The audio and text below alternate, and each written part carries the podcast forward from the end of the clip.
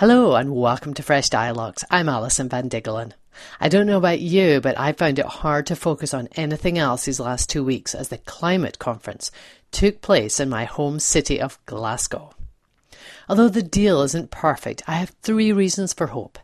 This week on Fresh Dialogues, I'm sharing those reasons and a recent conversation I had with Vivienne Nunis on the BBC World Service. Her reporting from Brazil also gives me hope and underlines our need for an action mindset on climate. What's an action mindset? On a personal level, an action mindset is the belief that our actions can change the future, that our abilities are not fixed but can be improved by a bias to action. That applies to both our individual futures and to that of the planet. The promises made in Glasgow must now be followed up by action. Dr. Martin Luther King said it best an idea without action is like a bow without an arrow. So here are my three reasons for hope after Glasgow's COP26. 1. Renewal of international collaboration. The cooperation in Glasgow was in stark contrast to the nationalistic trends we've witnessed around the world in recent years. The unexpected joint statement by the US and China gave me hope, as well as the final agreement, which requires countries to come back next year with even more ambitious plans. Number two, private sector driving change. Mark Carney's announcement of a $130 trillion commitment from financial institutions is significant. Enlisting the private sector to finance the transition to net zero is crucial, but it also needs to stop funding for fossil fuels. Regulation could accelerate that change by penalising institutions for holding dirty fuel assets on their balance sheets. Number three, the Deforestation Agreement. This historic deforestation pact was signed by countries that account for 85% of the world's forest including Brazil. The agreement aims to conserve and speed up restoration and increases investments to promote sustainable forest management and support for indigenous communities. It adds about $19 billion in public and private funds, including big contributions from the Ford Foundation and foundations led by Jeff Bezos and Mike Bloomberg. One powerful speech in Glasgow that caught my attention was that of a 24 year old climate activist from Brazil who accused global leaders of closing their eyes to climate change.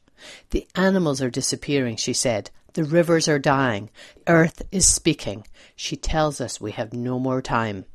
She urged leaders to think of people like her in the front line of the climate emergency, and she shared a moving story about a dear friend who has been murdered for protecting the forest.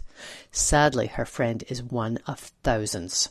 The three largest rainforests in the world are located in the Amazon, the Congo River Basin, and Southeast Asia. Together, they absorb about one third of carbon dioxide emissions. In 2020, the world lost a staggering 100,000 square miles of forest, a swath of land bigger than the United Kingdom. So, is there a role for the private sector to step in where governments have failed? The key to stopping deforestation is making forests worth more alive than dead. President Biden said in Glasgow, We're going to work to ensure markets recognise the true economic value of natural carbon sinks and motivate governments, landowners, and stakeholders to prioritise conservation. The BBC's Vivienne Nunis spoke to Robert Muggah of the Igarapé Institute about the fate of Brazil's rainforest and the urgency of taking action to reverse current trends. Although land clearing for mining and agriculture has increased under Brazil's President Bolsonaro, there is reason for hope. Nunis' interview with the non-profit Emergent was powerful. The organisation acts as a middleman between corporations and the forest's indigenous communities. Here's a short clip of our discussion on the BBC World Service. So, to sum up, would you say that there needs to be a very economics driven, a finance driven approach to saving a forest like the Amazon rather than just posturing by governments or political pressure?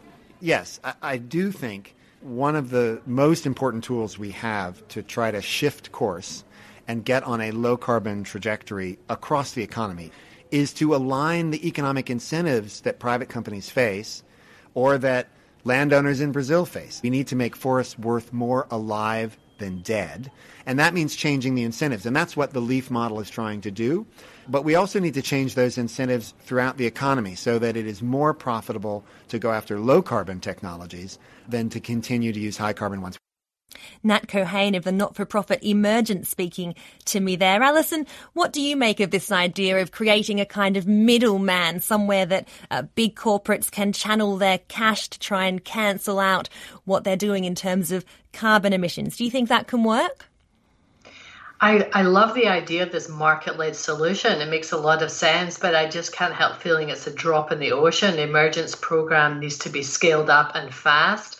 I love the idea of making Brazil a green economic superpower, but I think the answer might be more private sector and government programs to help local people work the land sustainably a change in government next year in Brazil will help that. Uh, the sooner we can get Bolsonaro out of there and uh, someone that's more uh, sympathetic to the environment and you know appreciative of the the role that the rainforest plays in ecology and economy would help. Also, I think public, private, and non-profit partnerships like the one Google and the Igarapé Institute formed to map Brazilian deforestation will help. I mean, I think maps that document evidence of illegal deforestation will help provide data points and help bolster the demand for action to protect the rainforest. You can continue listening to the BBC podcast where we also discuss why did Tesla reach a trillion dollar valuation last month and what can be done about the proliferation of plastic bottles. One final note. I was delighted to see my alma mater, Wolfson College in Cambridge, organise its own COP26 conference and address the need for urgent adaptation and mitigation in their latest Wolfson Review. Let's all try to adopt an action mindset on climate change. Thank you for listening to Fresh Dialogues. Check out many more interviews and calls to action on freshdialogues.com.